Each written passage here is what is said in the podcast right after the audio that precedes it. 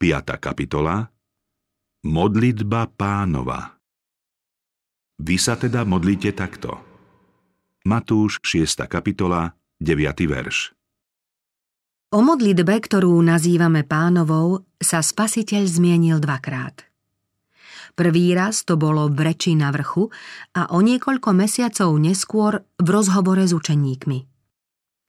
Vtedy sa totiž učeníci po krátkom čase vrátili a našli svojho pána pohrúženého do modlitby. Ako by si ich prítomnosť ani neuvedomoval, náhlas sa modlil ďalej. Jeho tvár osvecoval nebeský jas. Zdalo sa, že je v prítomnosti neviditeľného a moc jeho slov svedčila o tom, že sa skutočne zhovára s Bohom. Táto modlitba hlboko dojala učeníkov – Všimli si, že ich pán často a dlho zotrváva v modlitebnom spoločenstve so svojím otcom. Celé dni slúžil tým, ktorí sa tiesnili okolo neho a odhaľoval klamné názory rabínov. Toto neprestajné vypetie ho neraz tak vyčerpalo, až sa jeho matka, bratia i učeníci obávali, že mu to môže ohroziť život. Keď sa však vracal z modlitebného stíšenia, ktorým zakončieval deň plný námahy, z tváre mu vyžaroval pokoj a v jeho prítomnosti bolo cítiť zvláštnu sviežosť. Chvíle spoločenstva s Bohom mu boli posilou pri každodennej službe šírenia nebeského svetla. Učeníci zbadali súvis medzi časom venovaným modlitbe a mocou jeho slov a skutkov. Teraz počuli jeho modlitbu, ktorá ich naplnila posvetnou úctou a pokorou. Uvedomili si svoju duchovnú úbohosť a preto zvolali. Pane, nauč nás modliť sa. Ježiš im nedal nejakú novú formu modlitby. Zopakoval len to, čo im povedal už predtým, ako by im naznačoval, že majú pochopiť to, čo počuli – Hlboký význam pánovej modlitby dosiaľ totiž nechápali. Spasiteľ nám však nekázal opakovať vždy len tie isté slová. Ako ten, ktorý sa stotožnil s ľuďmi, Kristus uviedol vlastnú predstavu modlitby – Pritom volil jednoduché slová, ktorým môže rozumieť aj malé dieťa, no obsahovo také bohaté, že ľudská myseľ nikdy celkom nepochopí ich hlboký význam. Jeho modlitba nás učí, že k Bohu máme prichádzať s vďačným srdcom, rozpovedať, čo potrebujeme, vyznať mu svoje hriechy a prosiť ho o milosť podľa jeho zasľúbenia. Keď sa modlíte, hovorte Otče náš, Lukáš 11. kapitola, 2. verš. Ježiš nás učí volať nebeského Otca naším Otcom. Nehambí sa nazývať nás bratmi. Spasiteľovo srdce je také pripravené a tak túži privítať nás ako členov Božej rodiny, že už v úvodných slovách pred prístupom k Bohu nás uistuje o našom príbuzenstve s nebeským Otcom. Hneď na začiatku sa dozvedáme úchvatnú pravdu plnú povzbudenia a útechy, že Boh nás miluje tak, ako miluje svojho syna. Práve o tom sa zmienuje Ježiš vo svojej poslednej modlitbe za učeníkov.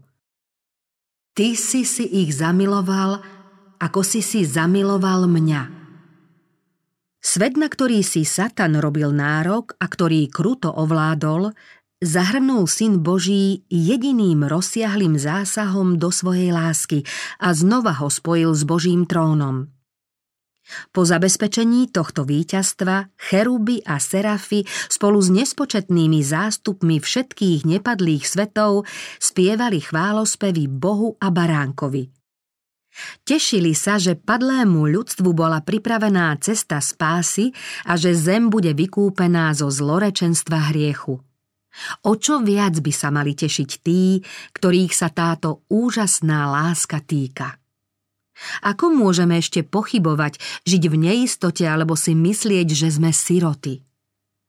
Veď Ježiš práve v záujme priestupníkov zákona vzal na seba ľudskú prirodzenosť – Stotožnil sa s nami, aby sme mohli mať trvalý pokoj a istotu.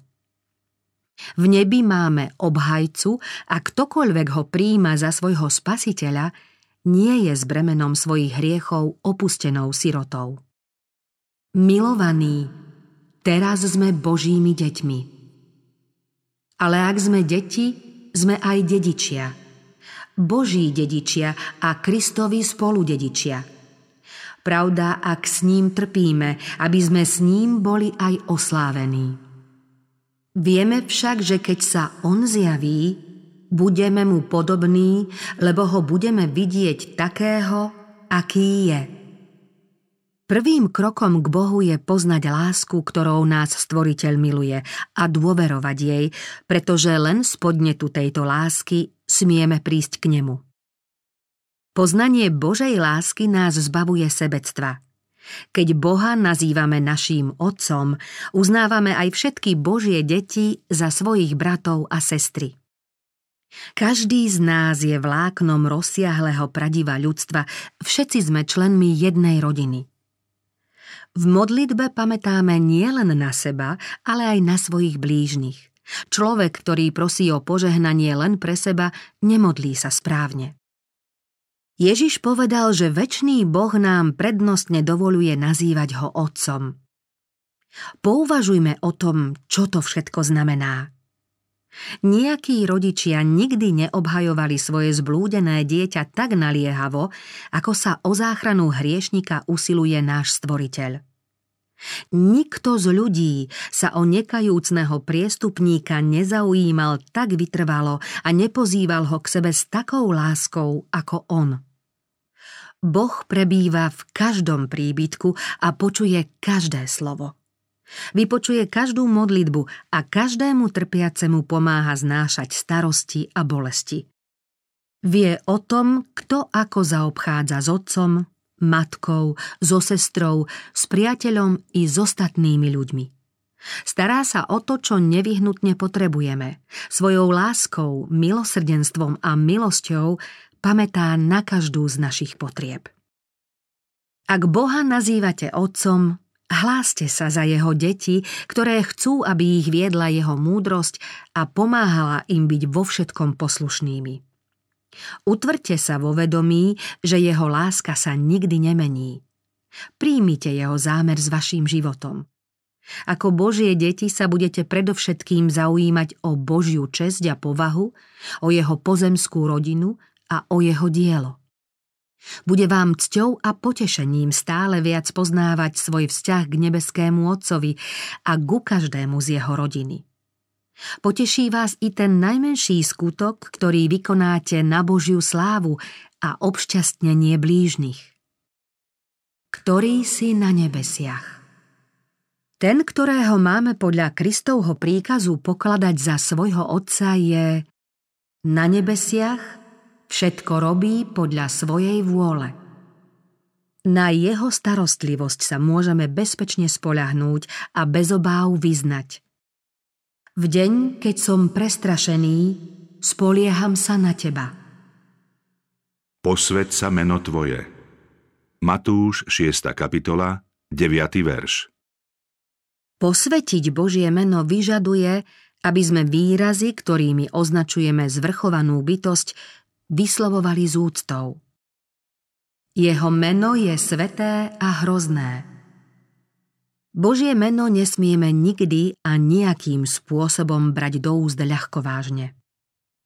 Modlitbou vchádzame do príjímacej siene Najvyššieho a preto by sme mali k nemu pristupovať s posvetnou bázňou. V jeho prítomnosti si aj anieli zakrývajú tvár – Svetí cheruby a serafy sa priblížujú k jeho trónu s najväčšou úctou. O čo úctivejšie by sme mali prichádzať k nášmu stvoriteľovi a pánovi my, smrteľní a hriešni ľudia. Posvetiť Božie meno znamená oveľa viac. Navonok môžeme, podobne ako Židia v Kristovej dobe, prejavovať Bohu veľkú úctu a predsa pritom jeho meno znesvedcovať. Toto sveté meno znamená, že Boh je milosrdný a ľútostivý, zhovievavý a hojný v milosti a vernosti, odpúšťajúci vinu, priestupok a hriech. Podľa proroctva sa Kristova cirkev bude volať Hospodin je naša spravodlivosť. Toto meno nech nosí každý Kristov nasledovník. Ono je dedičstvom Božích detí. Rodina sa predsa volá po otcovi. Prorok Jeremiáš sa počas veľkého súženia Izraela modlil. Tvoje meno nosíme, neopúšťaj nás. Božie meno posvecujú nebeskí anieli a obyvatelia bezhriešných svetov. Keď sa modlíte posveď sa meno Tvoje. Prosíte, aby bolo posvetené na tomto svete i vo vás. Boh sa k vám priznal pred ľuďmi aj anielmi ako k svojim deťom. Modlite sa, aby ste nezneúctili vznešené meno, ktoré sa vzývalo nad vami. Boh vás posiela do sveta ako svojich zástupcov. Každým skutkom, ktorý v živote vykonáte, máte vyvýšiť Božie meno. Táto prozba pánovej modlitby vás vyzýva, aby ste prejavovali črty jeho povahy.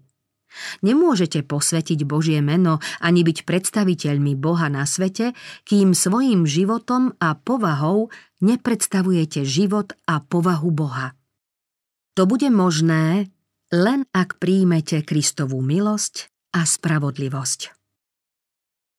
Príď kráľovstvo Tvoje. Matúš 6. kapitola, 10. verš. Boh je náš Otec, ktorý nás miluje a stará sa o nás ako o svoje deti. On je zvrchovaný vládca vesmíru. Keďže záujmy jeho kráľovstva sú aj našimi záujmami, máme sa všemožne snažiť o jeho rozmach. Kristovi učeníci dúfali, že kráľovstvo jeho slávy sa uskutoční v najbližšej budúcnosti – ale Ježiš im vo svojej modlitbe naznačil, že tak skoro to nebude. Ale za jeho príchod ako budúcu udalosť sa majú modliť. Táto prozba im bola uistením. Aj keď Ježiš vedel, že učeníci za svojho života príchod slávy Božieho kráľovstva neuvidia, predsa ich vyzval, aby sa zaň modlili. To je dôkaz, že v čase, ktorý určil Boh, jeho kráľovstvo iste príde. Kráľovstvo Božej milosti sa rozmáha už dnes, pretože Božej láske sa dennodenne podávajú tí, čo predtým žili hriešným životom. Kráľovstvo Božej slávy sa stane skutočnosťou pri druhom príchode Ježiša Krista na tento svet. Kráľovstvo však a moc i veľkosť kráľovstva pod celým nebom je odovzdané ľudu svetých Najvyššieho. Oni zdedia kráľovstvo pripravené pre nich od založenia sveta. Kristus sa potom ujme svojej zvrchovanej moci a bude vládnuť. Nebeské brány sa znova otvoria a spasiteľ s nespočítateľným zástupom spasených vojde ako najvyšší kráľ a pán. Ježiš Kristus bude kráľom nad celou zemou. V ten deň bude hospodin jediný a jeho meno jediné. Stánok Boha bude uprostred ľudí a Boh bude prebývať s nimi a oni budú jeho ľudom a sám Boh, ich Boh bude s nimi. Ježiš povedal, že pred jeho druhým príchodom toto evanielium o kráľovstve sa bude hlásať po celom svete na svedectvo všetkým národom.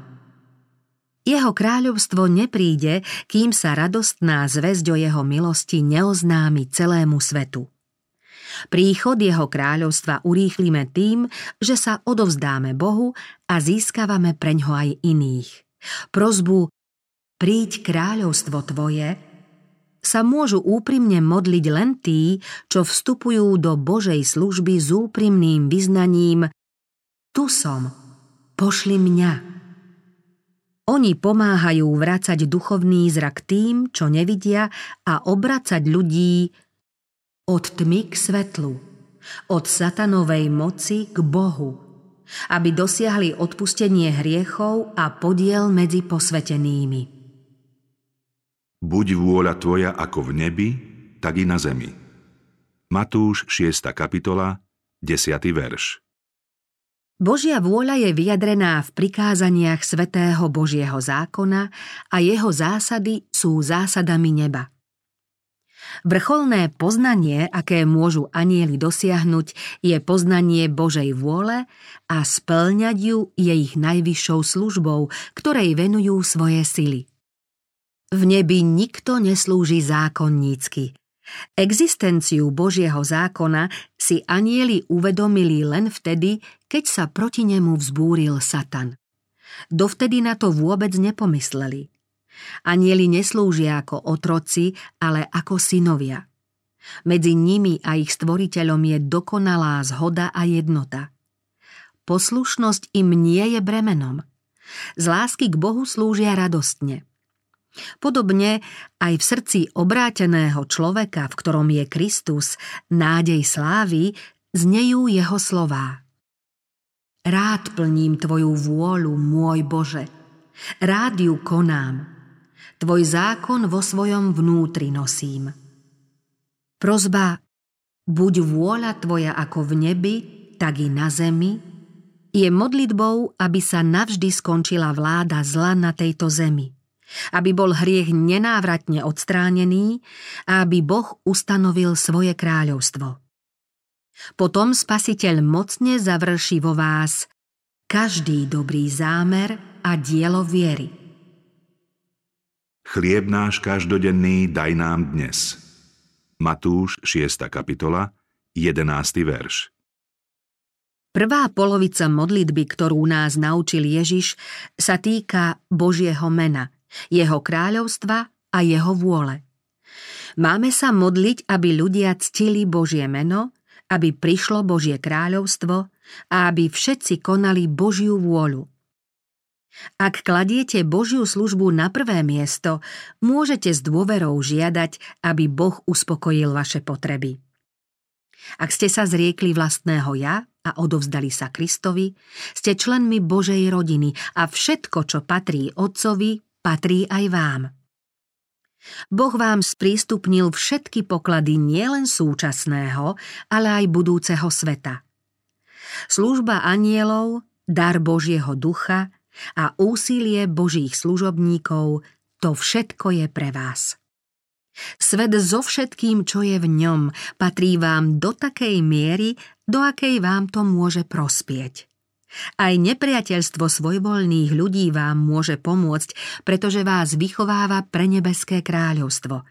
Ak ste Kristovi, všetko je vaše. Ste ako dieťa, ktoré ešte nenadobudlo svoje dedičské právo. Boh vám ešte neodovzdal slúbené dedičstvo, aby vás Satan nemohol oň lstivo pripraviť ako kedysi prvú rajskú dvojicu. Kristus vám toto dedičstvo bezpečne chráni pred zničením. Ako Božie deti každodenne dostávate, čo potrebujete. Denne sa teda máte modliť Chlieb náš každodenný daj nám dnes. Nestrácajte odvahu, ak nemáte dostatočné zásoby na zajtra. Boh vás predsa uistuje zasľúbením Nenechám ťa ani neopustím. Dávid napísal Bol som mladý a zostarol som, no spravodlivého som nevidel opusteného, ani jeho potomstvo žobrať o chlieb. Boh, ktorý poslal krkavce, aby pri potoku Karit krmili Eliáša, neopustí žiadne zo svojich verných a obetavých detí. O človekovi, ktorý žije podľa Božej vôle, čítame Dostane svoj chlieb a jeho voda bude stála. Nebudú zahambení v zlých časoch, v dňoch hladu sa nasítia. Ako by nám ten, ktorý neušetril vlastného syna, ale vydal ho za nás všetkých, nedaroval s ním všetko? Ježiš, ktorý pomáhal niesť bremeno strastí svojej ovdovenej matke v Nazarete a postaral sa o jej domácnosť, cíti s každou matkou zápasiacou o chlieb pre svoje deti. ten, ktorý súcitil so zástupom ľudí, čo boli zbedačení a skleslí, má súcit s chudobnými a chce ich stále požehnávať. Práve v modlitbe, ktorú dal svojim učeníkom, nám pripomína, aby sme nezabúdali na chudobných. Prozbou chlieb náš každodenný daj nám dnes žiadame oň nielen pre seba, ale aj pre iných. Uznávame, že Božie dary nie sú určené len nám. Boh nám ich dáva s tým, že nasítime aj hladných. Boh sa vo svojej dobrote stará o biedných. Hovorí, keď dávaš obed alebo večeru, nepozývaj svojich priateľov, bratov, príbuzných alebo bohatých susedov. Keď robíš hostinu, pozvi chudobných, mrzákov, chromých a slepých. Budeš blahoslavený, lebo oni sa ti nemajú čím odplatiť a tak dostaneš odplatu pri vzkriesení spravodlivých. Boh má moc rozhojniť vo vás všetku milosť, aby ste mali vždy a vo všetkom všetkého dostatok na každý dobrý skutok. Kto skúpo seje, skúpo bude aj žať. Kto však seje štedro, štedro bude aj žať. Prozba o každodenný chlieb nezahrňa v sebe len modlitbu za pokrm na zachovanie tela, ale aj za duchovný chlieb na väčší život. Ježiš nás vyzýva. Usilujte sa nie o pominuteľný pokrm, ale o pokrm, ktorý zostáva pre väčší život. Potom o sebe hovorí Ja som ten živý chlieb, ktorý zostúpil z neba. Ak niekto je z tohto chleba, bude žiť na veky. Náš spasiteľ je chlieb života. Jesť chlieb, ktorý zostúpil z neba, znamená zaujímať sa o Kristovu lásku a prijímať ju do svojho srdca. Krista prijímame prostredníctvom Božieho slova. Boh nám posiela Ducha Svetého, aby sme pochopili Božie slovo a aby nám jeho pravdy prenikli do srdca. Denne sa máme modliť, aby nám Boh pri čítaní Jeho slova poslal Ducha Svetého. On nám objasní pravdu a posilní nás pri plnení každodenných povinností. Boh nás deň čo deň učí prosiť o to, čo potrebujeme pre časný i väčší život. Sleduje tým naše dobro – Máme si uvedomiť svoju závislosť od jeho stálej starostlivosti, pretože potrebujeme byť s ním v ústavičnom spojení. V modlitebnom spoločenstve s Kristom a pri štúdiu dôležitých a vzácných práv Božieho slova sa naše hladné srdce nasíti a pri zdroji života sa stíši aj jeho smet. Odpusť nám naše viny, ako aj my odpúšťame svojim vinníkom. Matúš 6. kapitola, 12. verš. Ježiš učí, že Božie odpustenie môžeme prijať len vtedy, keď sme sami ochotní odpustiť viny iným. Boh nás k sebe priťahuje svojou láskou. Len čo sa táto láska dotkne nášho srdca, prebudí v nás lásku k ostatným ľuďom. Po skončení modlitby Ježiš dodal – ak vy odpustíte ľuďom ich poklesky, aj vám odpustí váš nebeský Otec. Ale ak vy neodpustíte ľuďom, ani váš nebeský Otec neodpustí vaše poklesky. Kto nie je ochotný odpúšťať, pretrháva jediné spojenie, ktorým môže dostať milosť od Boha. Nesmieme sa nazdávať, že ľuďom, ktorí nám ublížili, sme oprávnení odmietnúť odpustenie, kým sa nám neospravedlnia. Či sa pokoria, vyznajú a prežijú pokánie, to je nepochybne ich vec. My však máme byť milosrdní k všetkým, čo sa voči nám previnili, či svoju vinu uznajú alebo nie. Nech nás akokoľvek ranili, Nemali by sme byť zatrpknutí ani nad ublížením príliš ubolení.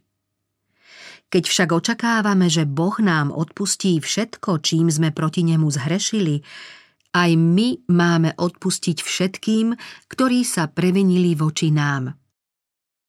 Odpustenie má však širší význam. Keď Boh hovorí, že hojne odpúšťa, dodáva niečo, čo presahuje naše chápanie.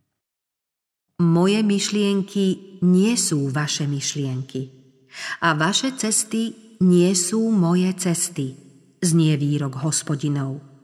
Ale ako nebesá prevyšujú zem, tak moje cesty prevyšujú vaše cesty a moje myšlienky vaše myšlienky. Božie odpustenie neznamená len úkon, ktorým nás Boh zbavuje trestu. Nie je to len odpustenie hriechu, ale aj vyslobodenie z neho. Je to dar spásnej lásky, ktorá pretvára srdce. Dávid správne chápal odpustenie a preto prosil. Stvor mi čisté srdce, Bože, obnov vo mne pevného ducha. Pri inej príležitosti povedal Ako je vzdialený východ od západu, tak vzdialuje od nás naše neprávosti. V Kristovi sa Boh obetoval za naše hriechy. Na kríži podstúpil strašnú smrť, trest za hriech namiesto nás – spravodlivý za nespravodlivých, aby nám dokázal svoju lásku a pritiahol nás k sebe. V písme čítame Buďte k sebe dobrí, milosrdní, odpúšťajte si navzájom, ako aj Boh odpustil vám v Kristovi. Dovoľte, aby vo vás prebýval Kristus, Boží život – a aby prostredníctvom vás prejavoval nebeskú lásku, ktorá zúfalým vdýchne nádej a hriešnikom prinesie nebeský pokoj. Od samého začiatku našej cesty k Bohu nás musí viesť zásada, že ak príjmame milosť od Boha, musíme ju zjavovať aj iným. Ak chceme prijať Božiu odpúšťajúcu lásku, musíme ju poznať a veriť jej. Satan sa všemožne snaží oklamať nás a zabrániť nám v tom. Pripomína nám, že naše chyby a priestupky sú také závažné, že Boh nemôže vypočuť naše modlitby ani nás požehnať či spasiť. Sami o sebe sme bezmocní a pred Bohom nemáme nejaké zásluhy. Nepriateľ nás presvieča, že nám už nič nepomôže a každé úsilie o nápravu je márne. Proti našej snahe utiec sa k Bohu Satan pohotovo namieta. Zbytočne sa modlíš. Nespáchal si azda dosť zlých skutkov? Nehrešil si proti Bohu a neprevinil si sa proti vlastnému svedomiu? My však môžeme nepriateľa umlčať uistením samého Boha, že krv Ježiša, jeho syna, nás očisťuje od každého hriechu. Keď si uvedomujeme svoju hriešnosť a neodvažujeme sa modliť, práve vtedy modlitbu najviac potrebujeme. Musíme sa modliť a veriť, aj keď sme zahambení a hlboko pokorení. Verná je to reč a hodná plného prijatia, že Kristus Ježiš prišiel na svet spasiť hriešnikov. Ja som prvý z nich. Odpustenie a zmierenie s Bohom nie je odmenou za naše skutky. Boh nám to dáva nie za naše zásluhy, ale ako dar na základe Kristovej dokonalej spravodlivosti. Nikdy sa nesnažme zmenšovať svoju vinu ospravedlňovaním hriechu. Vžime sa do Božieho pohľadu na hriech. Boh posudzuje zlo veľmi vážne – len Golgota nám môže zjaviť ohavnosť hriechu. Keby sme mali sami znášať ťarchu svojich vín, neuniesli by sme ju. Toto preťažké bremeno vzal na seba Boží syn. Hoci bol bez hriechu, ochotne znášal naše neprávosti. Ak vyznávame svoje hriechy, on je verný a spravodlivý. Odpustí nám naše hriechy a očistí nás od všetkej neprávosti. Aké veľkorysé posolstvo. Spravodlivý Boh ospravedlní každého, kto uverí v Ježiša Krista. Kto je Boh ako ty, ktorý odpúšťa viny, ktorý prehliada priestupky zvyšku svojho dedičstva? Netrvá navždy na svojom hneve, lebo rád udeluje milosť. Neuvoď nás do pokušenia, ale zbav nás zlého. Matúš 6. kapitola, 13. verš. Pokušenie je zvádzanie na hriech. Neprichádza od Boha, ale od satana a od zlých náklonností v nás. Boha nemožno pokúšať na zlé a ani on sám nikoho nepokúša. Do pokúšenia nás uvádza Satan, aby sa ľuďom i anielom ukázali zlé stránky našej povahy a aby si na nás mohol nárokovať. V symbolickom obraze proroka Zachariáša stojí Satan po pravici Božieho aniela a obvinuje veľkňaza Józú oblečeného v špinavom rúchu. Satan bráni anielovi, ktorý chce Józuovi pomôcť – Takto zaobchádza Boží nepriateľ s každým, koho chce Kristus zachrániť. Pokušiteľ zvádza na hriech a potom pred celým vesmírom vyhlasuje, že nie sme hodní Božej lásky. Hospodin povedal Satanovi Nech ťa pokarhá hospodin, Satan.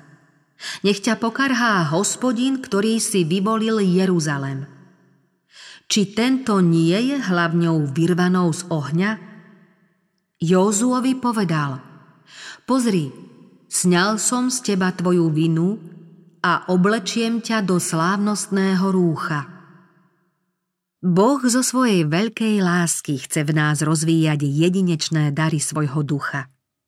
Dovoluje, aby sme sa stretávali s prekážkami, prenasledovaním a ťažkosťami.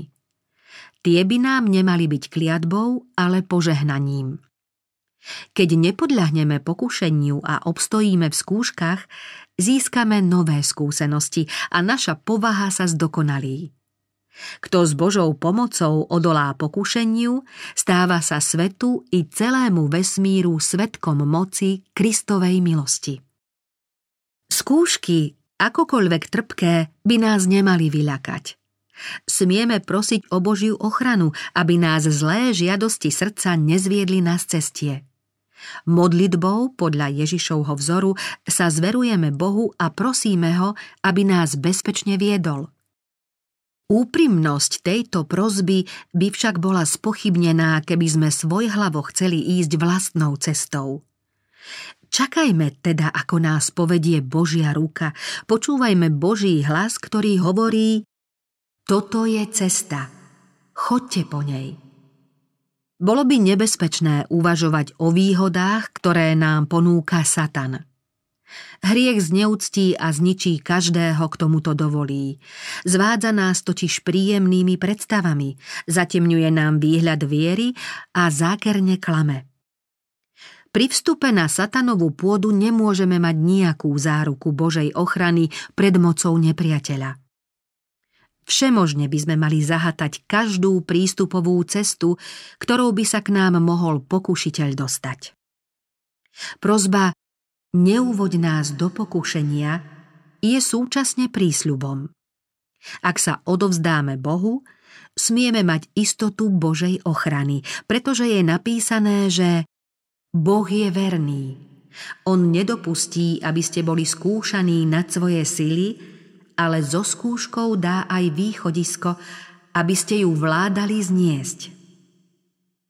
Jedinou ochranou pred zlom je Kristus, prebývajúci v srdci človeka, ktorý verí v jeho spravodlivosť. Pokušeniu podliehame preto, lebo je v nás ešte stále priveľa sebectva. Keď pochopíme rozsah Božej lásky, spoznáme jeho odpornosť a ohavnosť a vynasnažíme sa zbaviť sa ho. Pod vplyvom Ducha Svetého získame predstavu o Kristovej sláve a staneme sa prístupnejšími a ochotnejšími podriadiť sa Jeho vôli. Pokúšenie stratí svoju moc a Kristova milosť zmení našu povahu. Kristus nikdy neopustí človeka, za ktorého zomrel. Človek ho síce môže opustiť a podľahnúť pokušeniu, Kristus sa však neodvráti od hriešníka, ktorého vykúpil svojim životom. Keby sme mohli nahliadnúť do ľudských srdc, poznali by sme, že mnohých tiesnia ich vlastné problémy, zviera žiaľ, depcú ťažkosti, takže strácajú odvahu ďalej žiť. Videli by sme aj nebeských poslov, ktorí pokúšaným ľuďom nachádzajúcim sa takmer na pokraji priepasti prichádzajú na pomoc – Útočia na nich mocnosti zla, ale Boží anieli ich chránia a vedú ich do bezpečia. Tieto dva duchovné tábory bojujú spolu tak skutočne ako pozemské armády. A v tomto spore sa rozhodne o väčšnom určení sveta. To, čo Ježiš povedal Petrovi, platí aj nám. Satan si vás vyžiadal, aby vás preosial ako pšenicu – ale ja som za teba prosil, aby tvoja viera nezanikla. Vďaka Bohu, že sme nezostali osamotení. Veď tak Boh miloval svet, že dal svojho jednorodeného syna, aby nik nezahynul, ale aby väčší život mal každý, kto uverí v Neho. Tento Boh nás neopustí v boji s nepriateľom spasenia. Ježiš povedal, Dal som vám moc šliapať po hadoch a škorpiónoch i po všetkých nepriateľoch. Nič vám neuškodí. Udržujte spojenie so živým Kristom. On vás povedie a nikdy neopustí. Poznajte Božiu lásku a verte, že Boh vás miluje. Potom budete v bezpečí. Táto láska je nedobytnou pevnosťou proti všetkým zvodom a útokom satana. Meno hospodinovo je pevnou vežou. Spravodlivý sa do nej utieka a je chránený. Lebo tvoje je kráľovstvo, i moc, i sláva na veky. Matúš 6. kapitola, 13. verš. Prvá aj posledná veta pánovej modlitby hovoria o našom Otcovi, ktorý je najvyššou mocou a autoritou. Jeho meno je nad každé iné meno. Spasiteľ poznal budúcnosť svojich učeníkov. Nebude však taká, o akej snívali na výslní svetského blahobytu a pôct. Ich budúcnosť bude pochmúrna, plná ľudskej zloby, nenávisti a satanovho hnevu. Počas pustošiacich bojov a záhuby národa budú učeníkom hroziť rôzne nebezpečenstvá a srdcia im často zovrie strach. Uvidia spustošený Jeruzalem a zborený chrám – Musia byť svetkami neodvratného konca chrámových bohoslúžieb a rozohnania Izraelcov do všetkých krajín, ako keď na pustom pobreží rozmetá výchor kusy stroskotaného plavidla. Ježiš povedal Budete počuť vojnový rik a chýry o bojoch. Hľadte, aby ste sa neprelakli, lebo to musí byť, ale ešte nie je koniec lebo povstane národ proti národu a kráľovstvo proti kráľovstvu. Miestami budú hladomory a zemetrasenia. Ale to všetko je začiatok útrap. Kristovi nasledovníci sa nemali obávať, že Boh ponechá zem jej vlastnému osudu. Moc a sláva patria pánovi, ktorý nezvratne uskutočňuje svoje vznešené zámery a dovedie ich ku koncu. Ježiš v modlitbe, v ktorej prosí o každodenné potreby, vedie svojich učeníkov k tomu, aby nehľadeli na moc a vládu zla, ale na pána, svojho Boha. On je ich otcom a väčným priateľom, aj keď je vládcom nad všetkým. Zrúcaniny Jeruzalema sú predobrazom konečného zničenia sveta. Proroctvá, ktoré sa spustošením Jeruzalema naplnili len čiastočne, sa v poslednom čase naplnia v celom rozsahu. Stojíme na Prahu veľkých a vážnych udalostí. Prichádza kríza, akú svet dosiaľ nezažil. Ako prví učeníci, tak aj my môžeme mať istotu, že nad všetkým vládne Boh. Postup budúcich udalostí riadi náš stvoriteľ. Nebeský kráľ určuje osudy národov práve tak, ako usmerňuje svoju cirkev. Všetkým, čo sú povolaní splniť jeho zámery, vraví to isté, čo Kýrovi. Opasoval som ťa, hoci si ma neznal. Prorok Ezechiel rozoznal vo videní pod krídlami cheruba podobu ruky. Pre božích služobníkov je to znamením, že všetok úspech pochádza z Božej ruky. Boží poslovia sa nesmú nazdávať, že úspech Božieho diela závisí od nich. Boh nezveril ľuďom túto zodpovednosť, stále sleduje uskutočnenie svojich zámerov a sám završí svoje dielo zvráti úmysly bezbožných ľudí a zmarí úklady proti Božiemu ľudu. Pán a kráľ zástupov, ktorý tróni nad cherubmi, chráni svoje deti aj počas bojov a chaosu medzi národmi. Náš záchranca je vládcom vesmíru. Sleduje každú prichádzajúcu skúšku a pozoruje ohnivú pec, v ktorej sa má vyskúšať rídzosť každého charakteru. Keď padnú pevnosti kráľov a odporcov zasiahne Boží hnev, vykúpení spočinú v Božích rukách. Tvoja je, hospodine, veľkosť, moc, dôstojnosť, sláva i velebnosť. Veď tvoje je všetko na zemi i na nebi. Vo svojej ruke máš silu a moc. V tvojej ruke je či urobíš niekoho veľkým a mocným.